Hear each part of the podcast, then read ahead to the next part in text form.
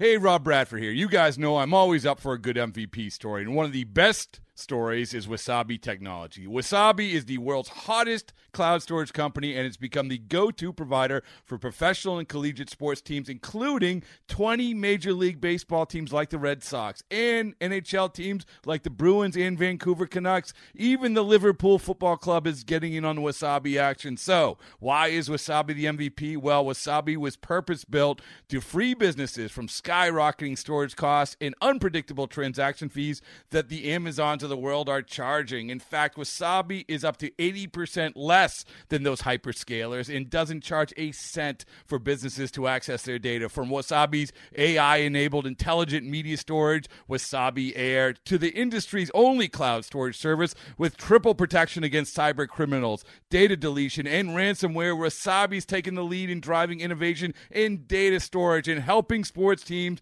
to unleash the power of their data. Wasabi, another Boston based championship team. Any news today, Tito, at all? Dang, Rosie, that's your job. This is the Rosie Report. The next round's on Rosie, and we'll read his credit card number here in just a moment. Regular season roundup. Catch it, Rosie! Nicely done, Rosebud. Now, here's Jim Rosenhaus.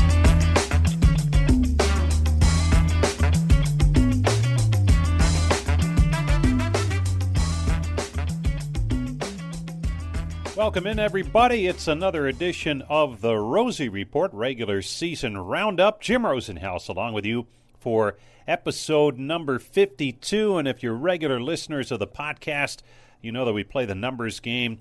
Former Indians who wore 52. Currently, it belongs to Nick Sandlin. Not too long ago, Mike Clevinger. And continuing the fine pitching tradition, perhaps the greatest to wear 52 in recent Indians vintage, CC Sabathia, a Cy Young Award winner for the tribe. Just some of the 52s. John Farrell as well, uh, many years ago, but uh, 52 worn proudly by several former Indians pitchers. Indians coming off a loss on Thursday night against the Houston Astros. A raucous crowd at the ballpark saw the Astros win at 7 to 2, a game where the Indians were up early but saw a turn in the fifth inning when Jose Altuve, who was booed just mercilessly throughout the game, he came through with a grand slam, and that turned the game around, and the Astros went on to the 7 to 2 win. A little bit later on in the podcast, we'll hear from James Harris, get an update on some of the young prospects out in Arizona for the Indians on the farm report. But first, Terry Francona weighs in on last night's events at the ballpark. Tito, what'd you uh, think of Mejia tonight? Early on, I mean, until the inning where they scored their their runs, I th- thought he was really good. Um, he he he threw the you know he threw strikes. He didn't back down. He got a, I think you know he got away with a couple breaking balls that maybe like with Altuve that he popped up, and then later in the inning, he, he threw him one. And Hedgie was I know sitting way outside, and it kind of it was down, but it was probably down middle you know, we we it's it's a it's not a very good inning in a lot of ways. You know, we start out with looks like a nice harmless first first hitter out, and then we get a quick walk and they try to give us an out with the bunt and we don't take it. Um, it just it kind of spiraled, and that that that hurts. And the, go ahead, Zach. You anything on Eddie Rosario? Eddie um, was cramping up in his abdominal area, and we, you know, just uh, kind of on an, an abundance of caution, we sent him over to get an MRI. Just to, you know, the last thing we want to do is let somebody take a big swing, and and it's more than a cramp. So we haven't. He's still over there now. We should get some some information later tonight. On that bunt, was that just Harold maybe getting ahead of himself, or probably just should have gone to first? Or uh, I'm asking. I should ask rather. Wait, who? In that in that or Mejia. I'm sorry, but Well, Hedgie was yelling third, and he was yelling aggressively, which which which is good. I just he just I think JC got his body a little tangled up, and and got himself in no man's land where he couldn't go either way. Tito, is, is that just part of a, a young pitcher, you know, with, with the fly ball to right field to start that, that inning? Just kind of having to learn how to pitch over something like that and or pitch around it and, and kind of just get refocused? Well, I don't know if it's, I, I think, I mean, you can chalk up a lot of stuff to youth, and I think that certainly could be. But I mean, I think it's probably all pitchers, or you know, you can. That's something that guys have to, you know, the, the better they do of limiting damage, obviously, the better you, you chance you have to win. Um, again, we try to take every experience we have and get better and try to learn. You know, that's the one thing we've really been kind of hitting our young guys with is you know we know things are going to happen let's just let's just get better not you know let's, let's make sure we improve and we understand why things happen did, did harold not pick that ball up or was it just? No he broke back. And uh, he, he, he broke back. That's tribe manager terry francona talking about a 7 to 2 astros victory over the tribe in the opener of that four game series.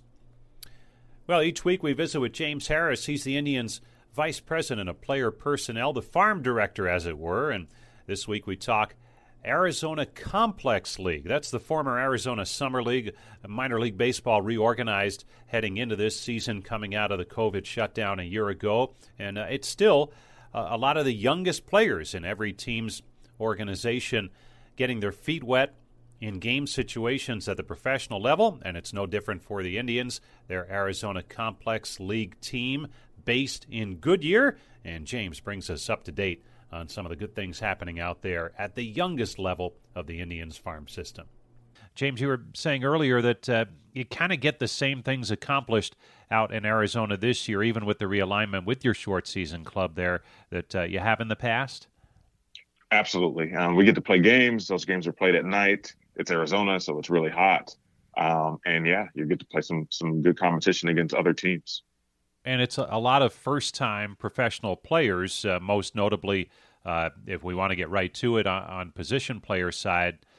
Carson Tucker, last year's top pick for the Indians. Milan Tolentino, another uh, top draft pick a year ago. And uh, how exciting is it from the the development standpoint to finally see these kids uh, playing competition against other teams? it's extremely exciting because I mean those players were drafted a year ago. We didn't have organized complex level ball last year. So this is this is really their first organized opportunity to play after being after training for a full year. So we're excited to get them out there.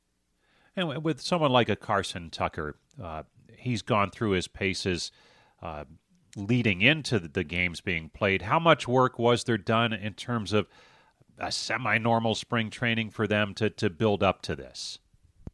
Yeah, he's been working for about a year, uh, and his brother's a big leaguer as well. So, and he comes from a baseball family. So, there's been quite a bit of work. If we work backwards from now, you had extended, you had spring training, you had some off-season programs. We did a fall season um, last year, so he's had quite a bit of work leading into this this first official season. And what are some of the takeaways as you get to know him a little bit better? I know obviously the scouts get to know him uh, pre-draft and and you try and do the best you can there. But now that he's in your system, what are some of the takeaways that that you have from him very early on in his pro career? Ah, came in physically prepared. He's a hard worker, loves the game, does it with a smile on his face. Athletic guy um, who puts the bat on the ball. So we're excited to. So now that the bullets are live, we're excited to get him out there and and kind of see what happens in, in game situations. Another interesting name out there is Isaiah Greene, who's one of the players that came back in the big offseason deal with the New York Mets. And uh, what are, are, the early impressions of Greene as you get to know him a little bit better, someone outside the organization coming in new? Yeah, it, it, it was great to get him and, and kind of get to know him and see, see who he was as a person, and the types of things that he's working on. But very similar to Carson Tucker, is a, a mature guy, but both of those guys came out of high school, were mature physically who hadn't played a lot of baseball.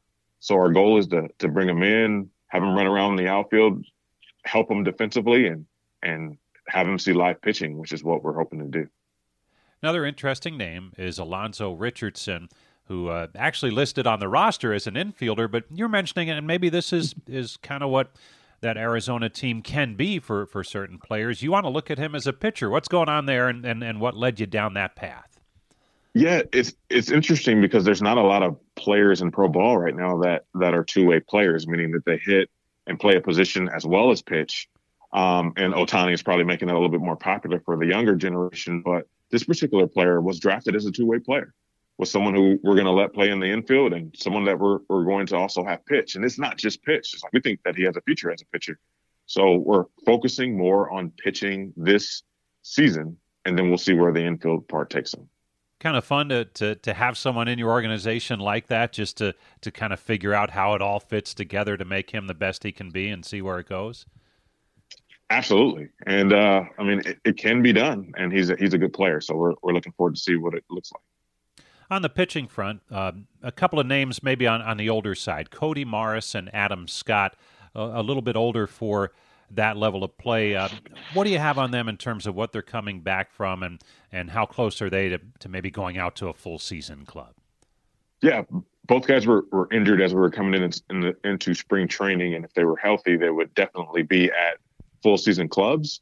But not having them at full season clubs right now, we are trying to build them up. So that's what they're doing da- now down in Arizona, and we're hoping to get them back somewhere probably around Akron in, in the next week to ten days. Stay with us. We'll have more with James Harris after this short break. Welcome back to Indians Warm Up. James Harris joining us, Indians Vice President of Player Development. A couple of more items on the uh, the Arizona team at uh, the very lowest level of the Indians minor league system in the states. Uh, James, a lot in the news about the the hot weather, which it always is out in Arizona, but maybe this year even warmer than normal. Uh, how do you help the kids get through uh, some of those days where it is really maybe unbearable almost, and uh, make sure they can still play baseball and get their good work done. Yeah, there's no question about how hot it is in Arizona. I mean, it can be as as high as 115 degrees um, around three o'clock, and that's one of the reasons why a majority of the games are played at night. So games start around six o'clock at night. Uh, they go through the night, sometimes seven o'clock or later, um, just to kind of let the sun go down a little bit, but still at game time, still near 100 degrees. We hydrate them, we we feed them, we make sure we get good sleep. We we, we try to avoid the the hottest part of the day to help these players continue to develop. Not a, not an easy task, I'm sure. And uh, Jerry Owens is is managing that ball club, and you've had some some great player development people in that role in the past, talking about like a, um, an Anthony Medrano or a Dennis Malave. And uh, what does Jerry bring to that role in this his first season looking at that club? So Jerry's in the same mode of a, a Medrano or a, a Malave, where he, he really cares about the development of the young players and not just what's happening on the field, but thinking through the game from a fundamental standpoint, building things off the field from a life skill standpoint, and just teaching these young players what being a pro is about. If you look at the roster, a majority of these guys are either drafted out of high school or going straight in or coming from Latin America, so they're 18 or 19 years old. Uh, either way, it's a young player entering pro ball. Thanks as always to James Harris for stopping by, filling us in with a farm report as uh, we take a look at uh, that lowest rung on the Indians minor league ladder, the Arizona Complex League entry out in Goodyear. Well, that's going to do it for this edition of the Rosie Report regular season roundup. As always, thanks to Bart Swain, Court Berry-Tripp, Austin Contrulis for their help on the show.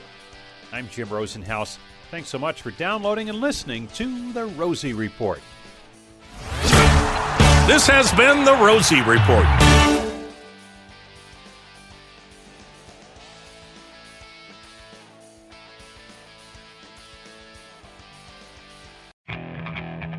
Okay. Picture this. It's Friday afternoon when a thought hits you. I can waste another weekend doing the same old whatever, or I can conquer it. I can hop into my all new Hyundai Santa Fe and hit the road. Any road. The steeper, the better.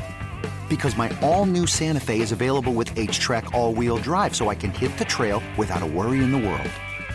Heck, with three rows and best in class rear cargo space, I can pack the whole family in with all our gear. We've got available dual wireless charging for our phones, so we'll never lose touch with civilization, and we won't lose touch with the primordial power of Mother Earth. So, which is it? Waste the weekend or do something a little more epic? And conquer it in the all new Hyundai Santa Fe. Visit HyundaiUSA.com or call 562 for more details. Hyundai, there's joy in every journey.